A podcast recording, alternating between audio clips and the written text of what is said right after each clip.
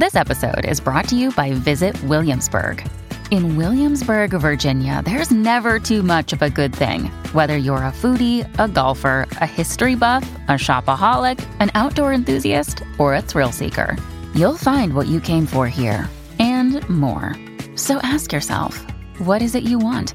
Discover Williamsburg and plan your trip at visitwilliamsburg.com. Another day is here, and you're ready for it. What to wear? Check. Breakfast, lunch, and dinner? Check. Planning for what's next and how to save for it? That's where Bank of America can help. For your financial to dos, Bank of America has experts ready to help get you closer to your goals.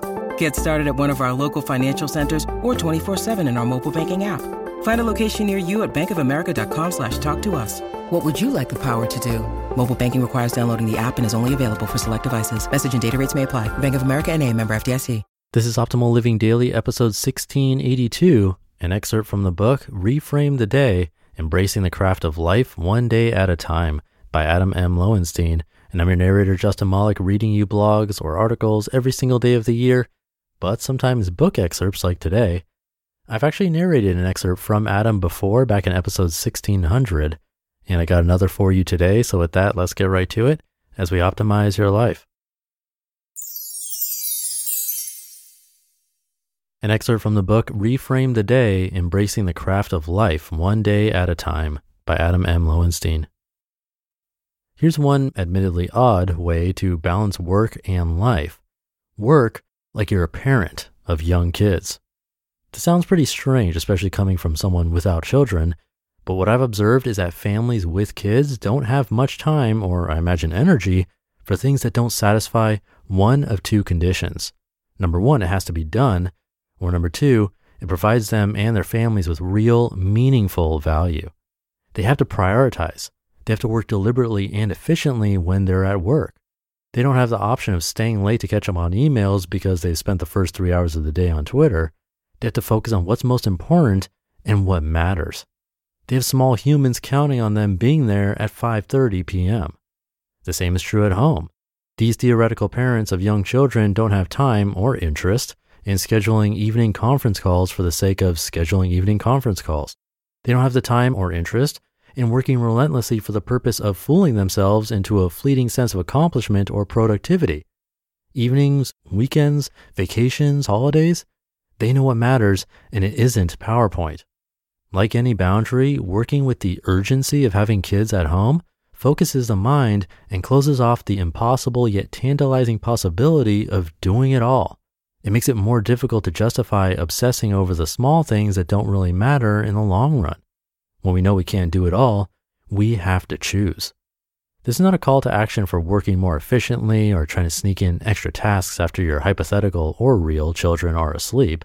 It's a call to action for working less, doing less, prioritizing, focusing on what's most important, and letting the rest go tweaking your priorities so what you care most about isn't the first thing you sacrifice by default.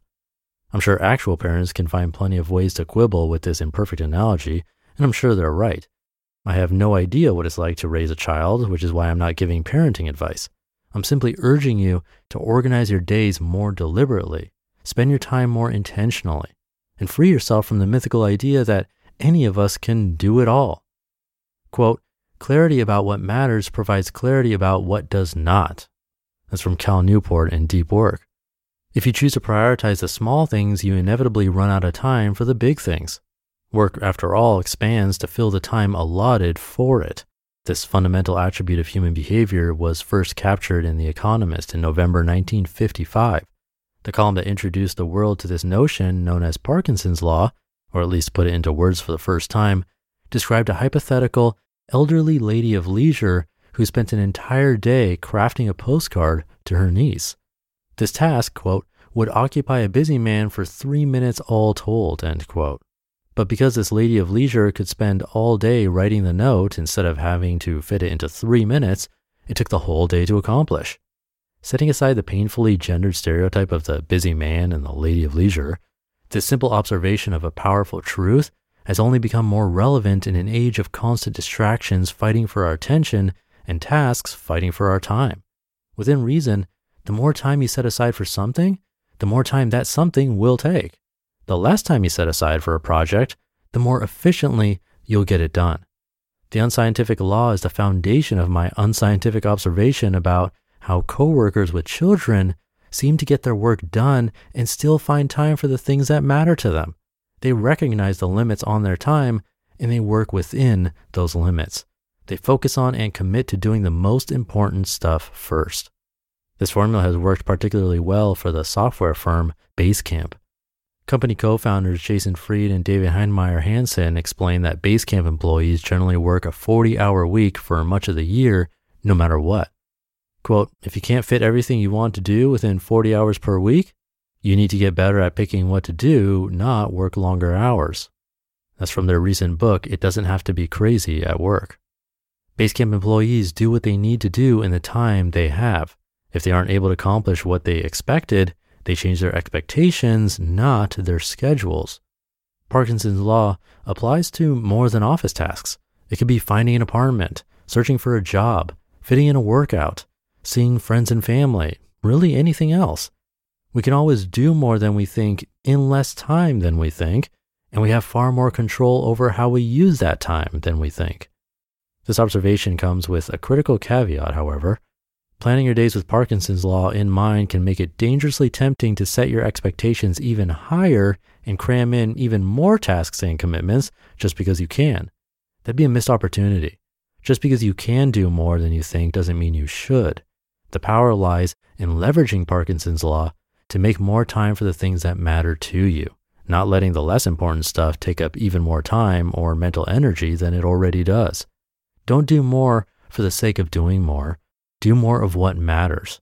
Perhaps the elderly lady of leisure who spent all day writing to her niece had it right. By working like you have young kids, or however you choose to think about it, you can leverage the power of Parkinson's Law to make more time for the things that matter to you. When specifically you find this time is less important than the fact that you make a conscious effort to find it sometime, somewhere, and with some regularity. Here's the fine print. No one can life hack or time manage their way to doing everything they want. Yet an entire online universe promises that each one of us can unlock secret reserves of time, enough time to do it all, if we simply work harder and multitask better and hack our lives more craftily than anyone else. As Basecamp founders Fried and Hansson write, these hacks, quote, all reflect an obsession with trying to squeeze more time out of the day, end quote. But they rightly note, quote, rearranging your daily patterns to find more time for work isn't the problem. Too much to do is the problem. The only way to get more done is to have less to do, end quote. The next time you're lucky enough to look at tomorrow's calendar and see a day without meetings, or when you find yourself with a few moments on the subway or waiting for a meal without any incoming stimuli, resist the instinctive temptation to fill that blank space with something that will give you a false sense of productivity or importance. Instead, fill that time with something that matters to you, or perhaps with nothing. After all, as Winnie the Pooh reminds us, quote, doing nothing often leads to the very best of something. You just listened to an excerpt from the book Reframe the Day Embracing the Craft of Life One Day at a Time by Adam M. Lowenstein. When you need mealtime inspiration, it's worth shopping Kroger, where you'll find over 30,000 mouthwatering choices that excite your inner foodie. And no matter what tasty choice you make, you'll enjoy our everyday low prices, plus extra ways to save, like digital coupons worth over $600 each week. You can also save up to $1 off per gallon at the pump with fuel points. More savings and more inspiring flavors make shopping Kroger worth it every time. Kroger, fresh for everyone. Fuel restrictions apply. Like him, I am not a parent, except to a three month old kitten recently. And I'm not going to be one of those people saying that having a kitten is like having a child. But what I can say is that this makes a lot of sense in that I know when he's awake, he's going to demand attention, playtime mostly, but also I have to clean the litter box, feed him, pet him, make sure the room is cat proofed, all that stuff. And that time has to come from somewhere. So now I've managed to fit that time into my schedule and still get my work done. So it's interesting how that works out. Now, when I know he's going to nap, I'm cranking out my work, but also trying to eliminate the stuff that doesn't matter. So, good stuff from Adam. His book is out. You can grab a copy and visit his website, see his latest work, and subscribe to his newsletter, Reframe Your Inbox, at adaml.blog. That'll do it for today. Have a great rest of your day, and I'll see you tomorrow for Minimalist Monday, where your optimal life awaits.